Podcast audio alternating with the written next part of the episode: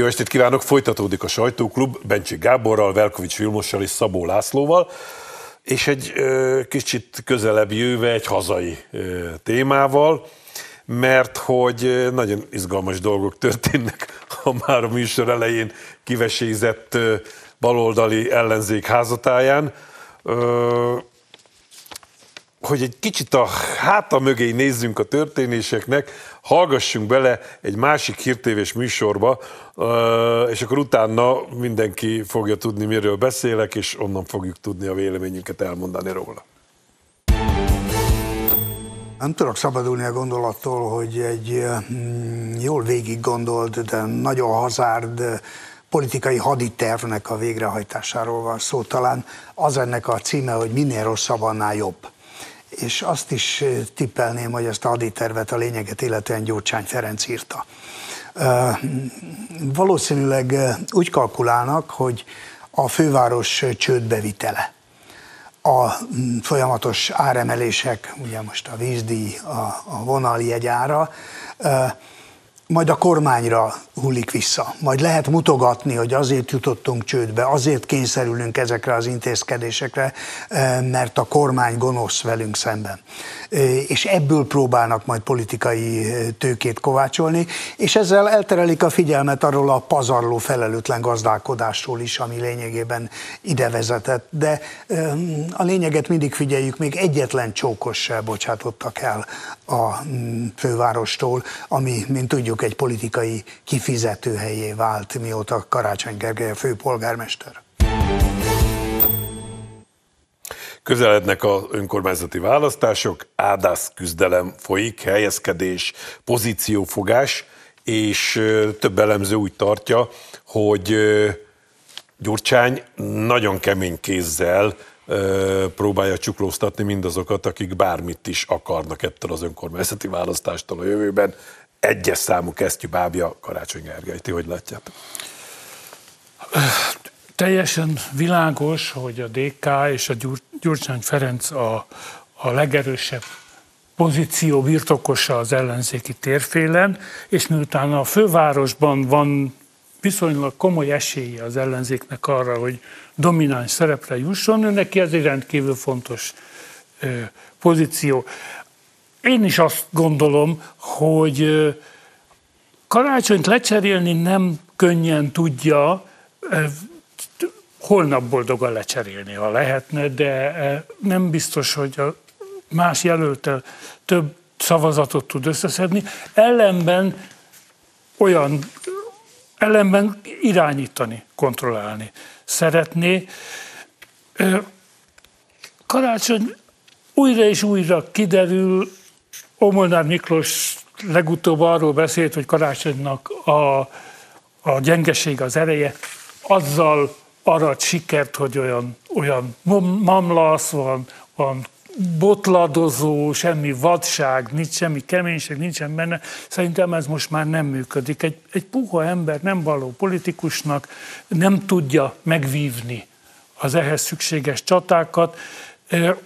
Most is én bevallom, inkább sodródásnak látom azt, amit a, a város gazdálkodásával művel, mint hogy valamilyen koncepció húzódna mögötte. Megint a lekövető politika, a lekövető vezetés, ahelyett, hogy egy hosszú távú tervhez igazodó vezetés volna. E, nem, nem értékelem én túl a karácsony, hogy félre ne érts, de a Gyurcsány mögött áll olyan ö, politikailag komolyan vehető agytröszt, amelyik igenis ki tudja azt találni, hogy olyan intézkedéseket kényszerít karácsony végrehajtására, amik majd, ahogy fogalmazott Ómolnár Miklós, vissza forgatható és a kormányra fogható. Én egy Gyurcsány Ferenc helyében nem bíznék abban, hogy ez mind végrehajtódik. Bármikor jöhet az a villamos, és karácsony tökéletesen más. jó, ez, ez, mind, ez mind teljesen, amit, amit ez megterveztek ez együtt. Ez így van. Pont, pont ugyanezt akartam mondani, hogy miért mondod, hogy karácsony puhát, olyan szikrázó, kőkemény Facebook posztjai vannak, hogy például, hogy csak akkor lépek vissza, ha elüt a villamos. Hát figyelj ide, úgy ír, hogy ahogy senki más. Na, de hogy a DK-nak a szerepe Szerintem ez egy teljesen tudatos stratégia. Tehát egész egyszerűen a Gyurcsány pártnak a káderei, Gréci Zsoltostól, Vadai Ágnes, egész ez vállalhatatlanok. Hát látszik minden felmérésből, hogy az emberek tikkelnek, hogyha meglátják őket. Velük nem lehet választást nyerni. Kellenek ilyen szép, fiatal, mutató, és majd aztán megszerzik a, az önkormányzatokban a többséget. És akkor a markukban lesz. Uh-huh az, a, az az ember, aki, aki az arc, aki frontolja tulajdonképpen, így, így mondják mostanában a multi nyelvben, frontolja a háttérben zajló politikai folyamatokat, mert aztán ott úgy fogják szorítani a, az ő mindenféle testrészeit, hogy csak na, és ott azt kell aláírni, és azt kell megbízni a munkákkal, és oda kell utalni pénzeket, ahova ők mondják. Szerintem ez egy tudatos. De még, mégiscsak gondoljatok már bele, hogy elherdálták a, Tarlós István által otthagyott több mint 200 milliárdot. Folyamatosan nő az iparüzési adóbevétel, annak ellenére, hogy ők nyivákolnak a szolidaritási adó miatt, de egyre magasabbak ezek az összegek. Csőd közeli helyzetbe hozzák az önkormányzatot, és most meg olyan díjakat akarnak megemelni, amelyeknek kifejezetten infláció növelő hatása van, és én erre mondom, hogy teljesen lelepleződik, még hogyha titkos tervnek szánták is, hát mennek szembe a kormányjal. Semmi más nem ér érdekli őket. Csak ez az egy. Szerintem az a kérdés, hogy ki lesz az ellenzék főpolgármester jelöltje, az a kérdés eldőlt. Szerintem ez karácsony lesz. Persze az elkövetkezendő hónapokban a DK és, és Gyurcsány bele-bele marogat majd karácsonyba, majd ilyen-olyan akciókkal, még az is lehet, hogy fölmerül majd alternatívaként más, és még azt még meg is kell mérni, és tulajdonképpen jó Olga nevét bedobják hoz. újra. De a végül, végül ez lesz, a, szerintem ugyanis a, a DK, mert hogy az, ott Gyurcsánynak van esze ehhez. Ő nem a főpolgármesteri pozícióra megy, ő a közgyűlési többség. többségre. Ő arra megy, hogy a polgármester jelöltjei a DK-nak legyenek többségében az ellenzéki oldalon, vagy talán már majd nem, majd nem, hogy mindenki dékás legyen, bízik abban, hogy ezeket a kerületeket meg is lehet tartani, és bízik abban, hogy a közgyűlési többség az övé lesz, és aztán a karácsony aztán páváskodhat főpolgármesterként, de a döntés az ott van a, ott van a közgyűlés kezében. Ez a, szerintem ez a logika, és ez egy valid politikai logika. Ez egy teljesen érvényes ö, ö, politikai logika. Nem elegáns, de de ez ilyen a politika, tehát hogy fintoroghatunk, meg nem tudom micsoda, nekünk ebben a körben nem, a, nem, nem kell politikusként gondolkoznunk, de hát a politika az így működik, és ami szerintem érdekes, az az, hogy mit gondol a karácsony a saját választási esélyről, meg a saját választási taktikájáról. A, ne felejtsük el, hogy ő szociológusként, közvéleménykutatóként valóban szerzett rutint. Ilyen rutinja van.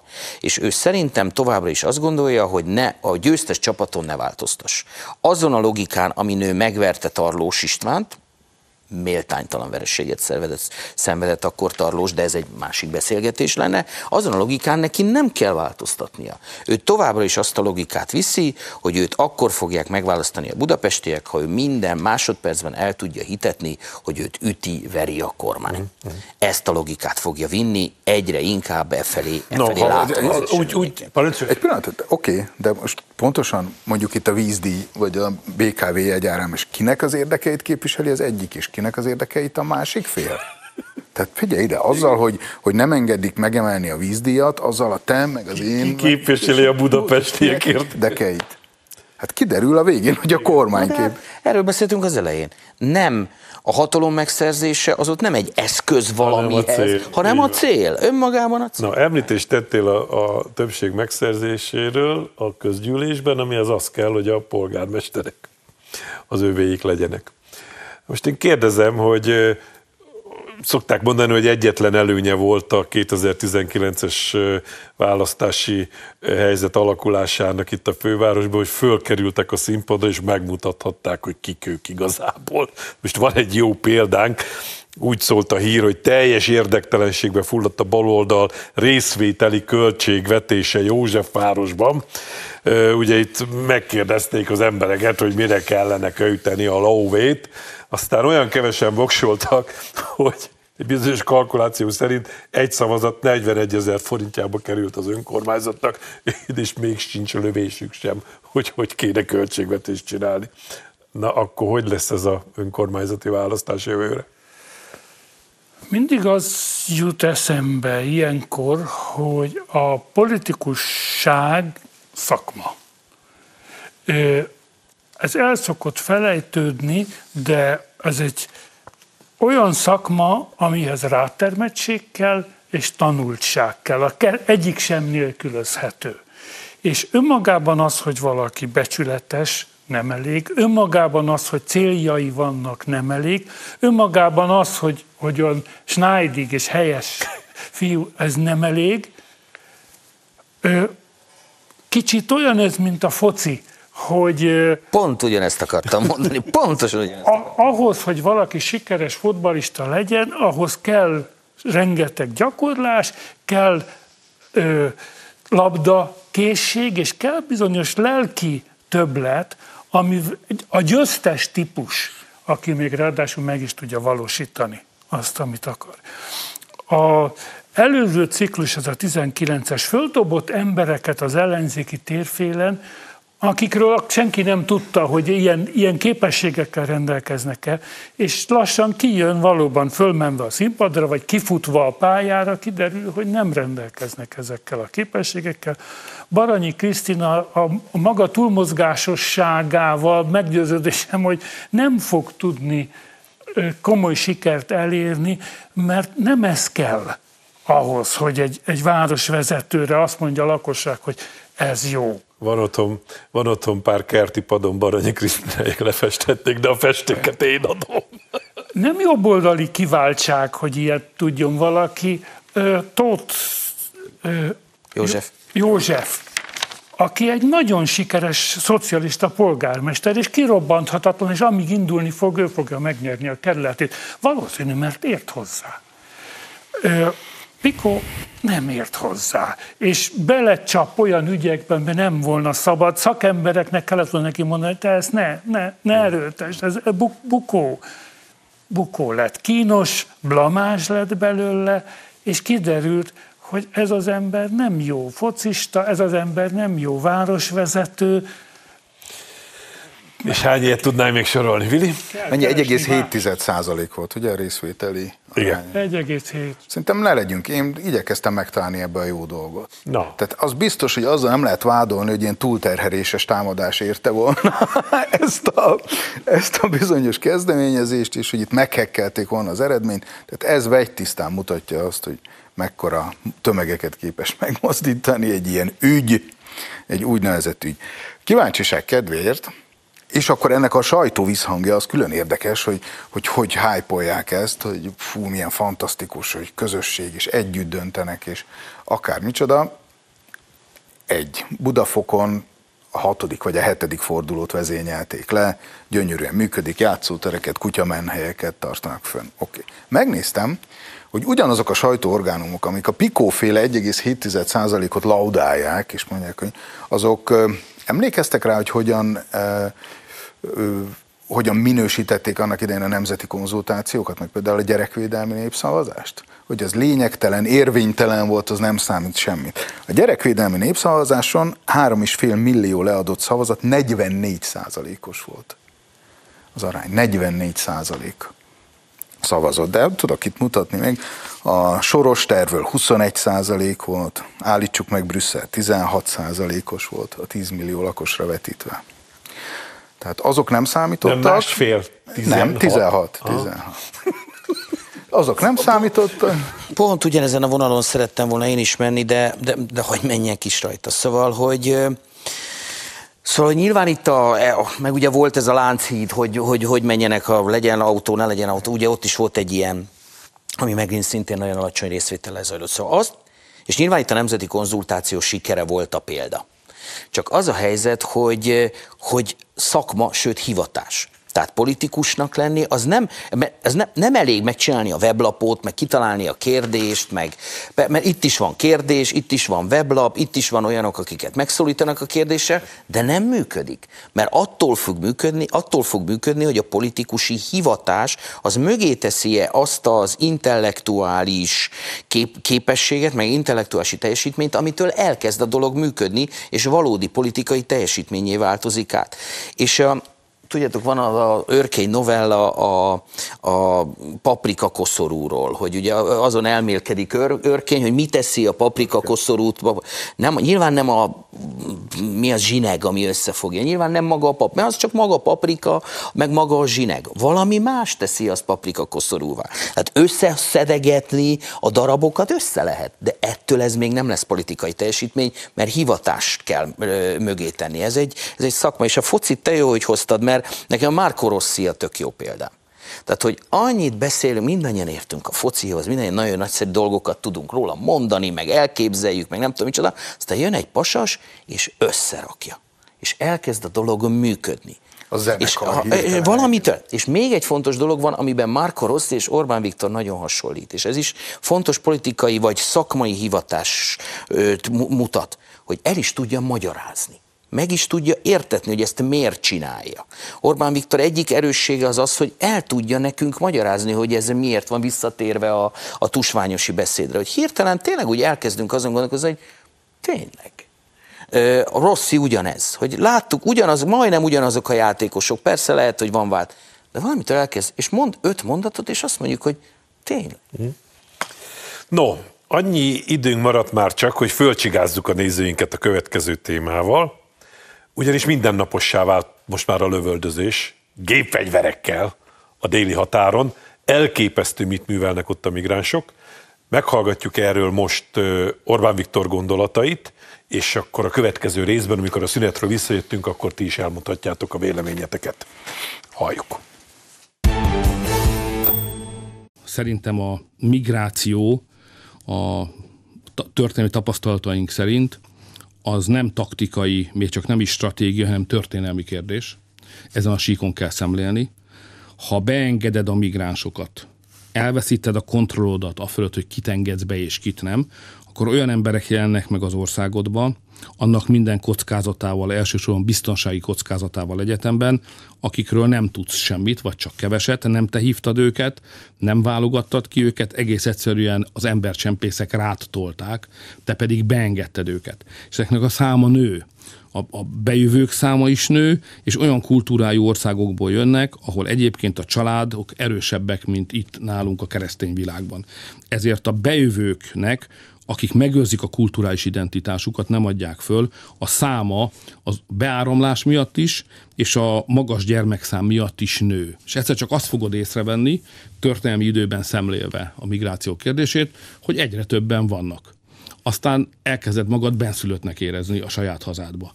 És úgy látod, hogy az idegenek e, egyszer csak e, anélkül te téged erről megkérdezett volna valaki, hogy te erről dönthettél volna, hogy elmondhattad volna, hogy te ezt nem akarod. Ez mégis megtörténik. És ez szerintem tönkretehet egy országot. No, akkor most elmegyünk egy rövid szünetre. Nézőimet megint arra kérem, hogy ne menjenek messzire. Hamarosan ezzel fogjuk folytatni, amit most Orbán Viktor mondott.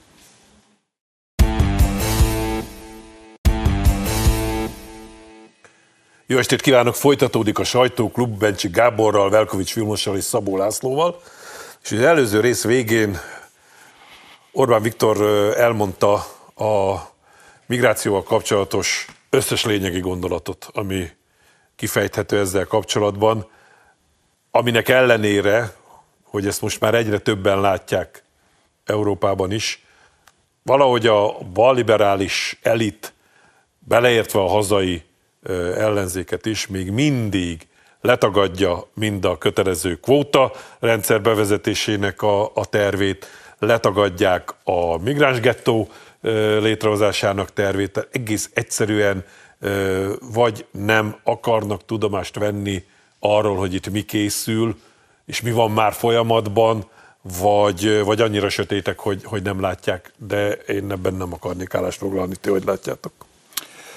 A amikor a tusványosi beszéd elhangzott, erről már szóltunk, komoly nemzetközi visszhangja volt. Ebben a visszhangban visszatérő elem volt az, hogy Orbán Viktor a szélső jobboldali összeesküvés elméletet propagálta, hogy ugyanis népességcsere zajlik Nyugat-Európában.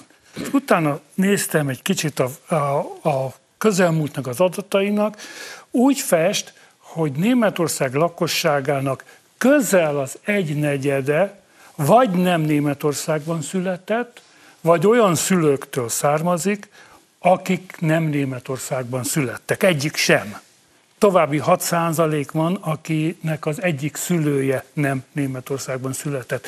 Ezt nem lehet nem népességcserének venni, miközben Európában részben a Covid miatt, de nem csak amiatt, újra csökkenni kezdett a termékenység, az a bizonyos TFR, a, a Total Fertility Rate, a, hogy hány gyerek születik egy házaspártól, újra csökkenni kezdett.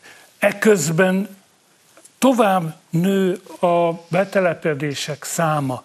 Nem lehet másnak nevezni. És most ugye azt mondják, hogy jó, mert az ukránok hirtelen kiszaladt 8 millió ukrán Ukrajnából, ebből több mint egy millió Németországba érkezett. Megnéztem, 16-ban, tehát még szó semmi, nem volt semmi háborúról, 16-ban, és még eleje volt a, a migránsválságnak, 23 százaléka az újszülötteknek nem Németországban született anyától született. 23 százaléka. Minden negyedik gyerek Németországban olyan anyától született, aki nem Németországban, aki migráns. Nem lehet ezt másnak nevezni, mint népességcserének.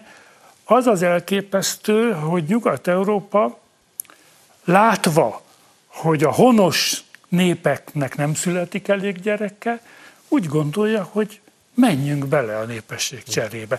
Igazából Magyarország sem fogja megúszni a népesség vesztést.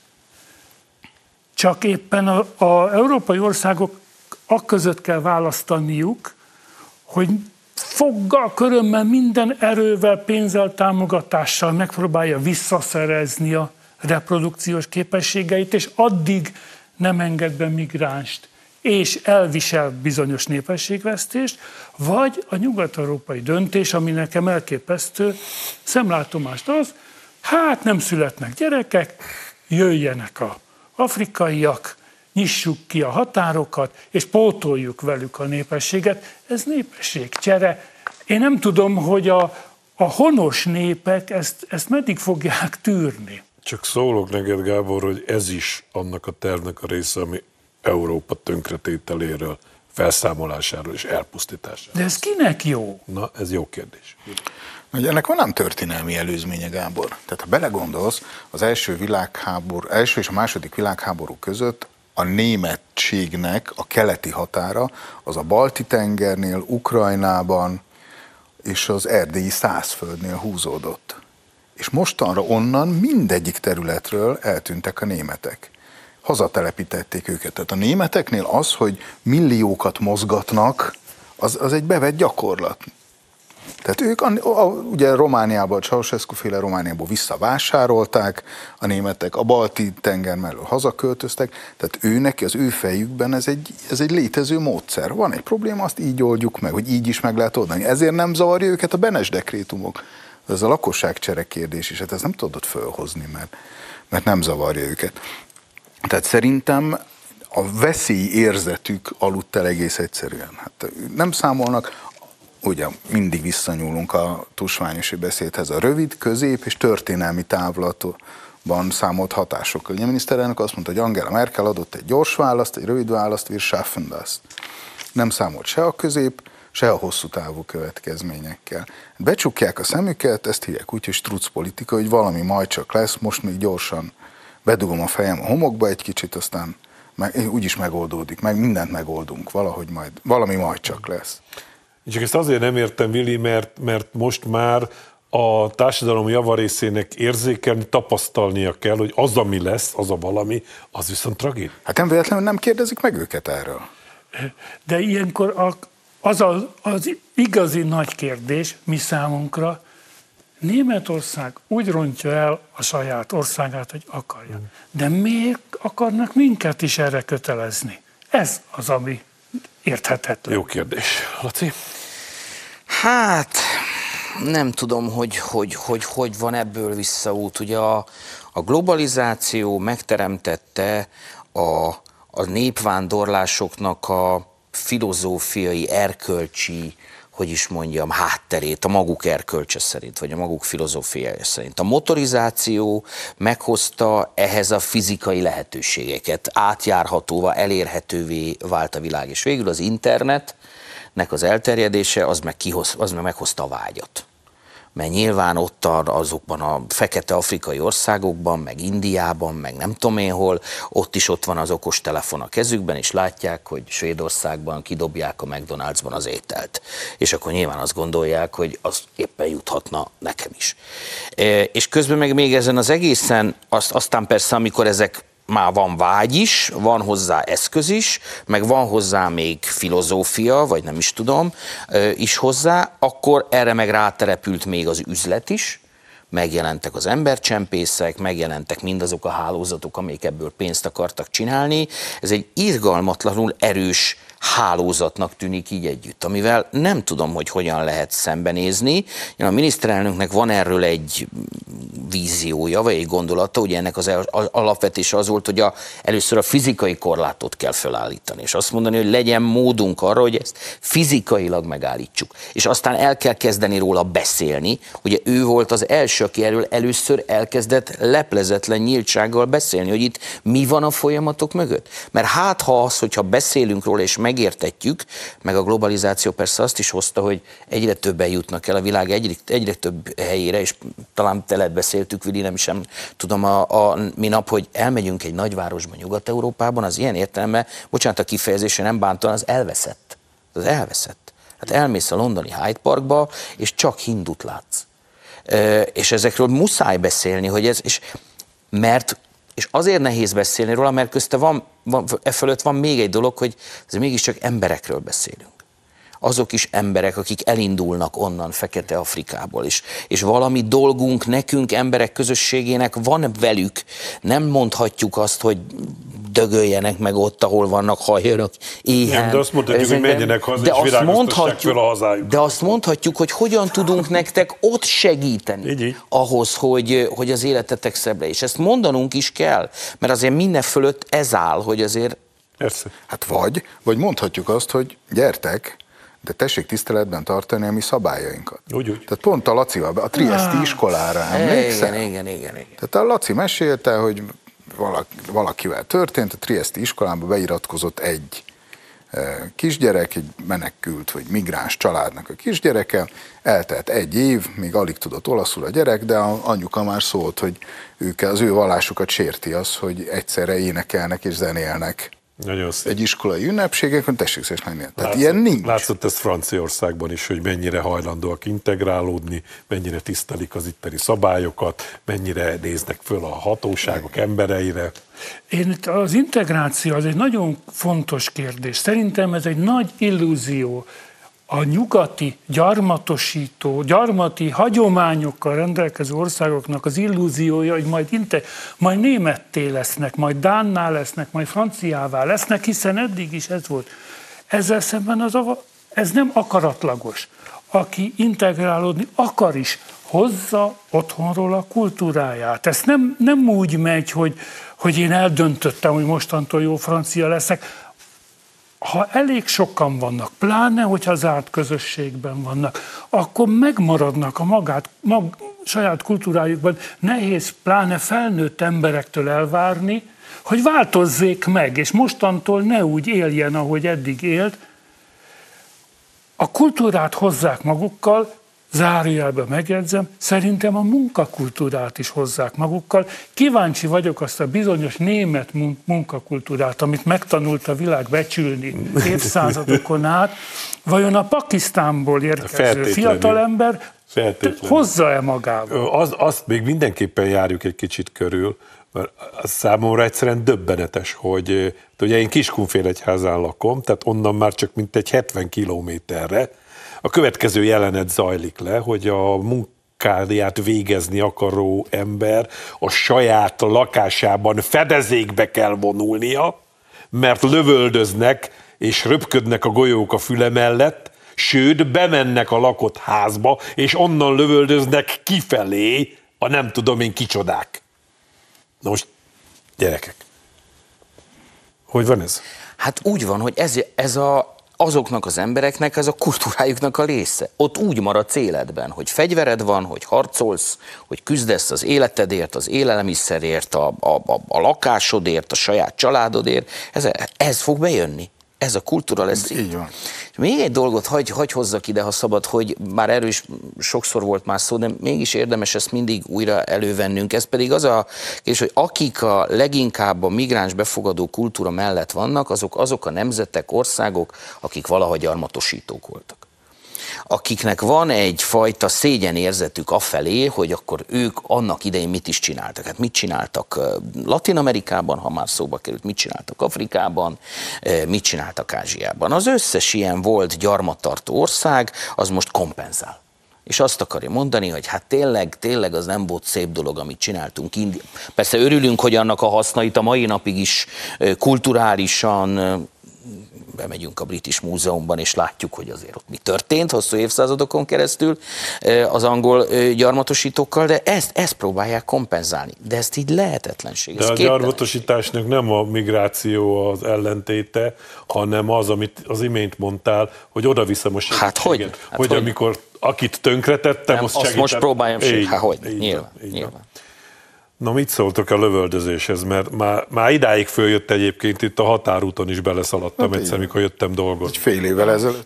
Egy évvel ezelőtt? Az autópiacnál ott szaladgáltak a... Ennek az egész migrációs problémának technikailag, mert van ennek történelmi, gazdasági, filozófiai háttere is, és valóban úgy van, hogy ezt mindvégig kell gondolni. De technikailag az egyik kulcsa elérni azt, hogy eszedbe se jusson elindulni. Ezt kellene, tehát amíg Európa meghív, különböző politikai, gazdasági, jogi döntésekkel meghívja a migránsokat, ki megteremti a föltételeket, addig jönni fognak. És egyre többen jönnek, és egyre agresszívabban jönnek, és amikor nekifutnak a falnak, mint Magyarország déli határainál, akkor megpróbálják áttörni. Ezt csak azzal lehet megállítani, hogy ő otthon eljusson hozzá az adott, hogy ne, el se indulj, mert nem fogsz odaérni. Ez a baj ezekkel a tengeri mentő, idézőjelben mentőhajókkal is. Ez az, hogy cirkálnak ezek az emberek, ez meghívás arra, ülj be a csónakba és indulj neki az óceánnak, majd jönnek megmenteni. Aztán egy részét megmentik, egy részét meg belefull a tengerbe. Az a felelős a tengerbe fulladásokért, aki azt az ígéretet lebegteti meg előtte, hogy indulj el azzal az ócska kis gumicsónakkal, majd csak jön valaki, oda kéne eljutni, hogy el se indulj, mert nem fognak megmenteni, mert nem fognak beengedni. Jobban teszed, ha el se indulsz. Attól félek, amíg eddig el nem jut Európa, addig csak nőni fog a baj, és addig megszerveződnek komoly fegyveres bandák, most még ezek szor, szorványok. Mindennapos most Könnyen lehet, hogy itt ezer katona megindul egyszer, ki fogja megállítani? Bizony, bizony.